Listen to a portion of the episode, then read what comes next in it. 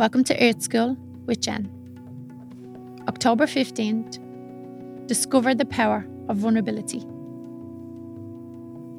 A new kind of power will emerge from vulnerability. The more honest we are with ourselves about how we feel and what we really think, the more power we will have.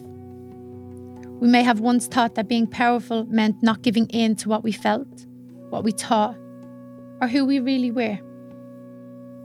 But that attitude didn't garner power for us.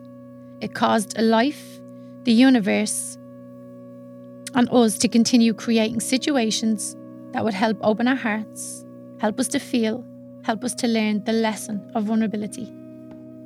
The sooner we became honest with ourselves, the sooner we can be honest with others.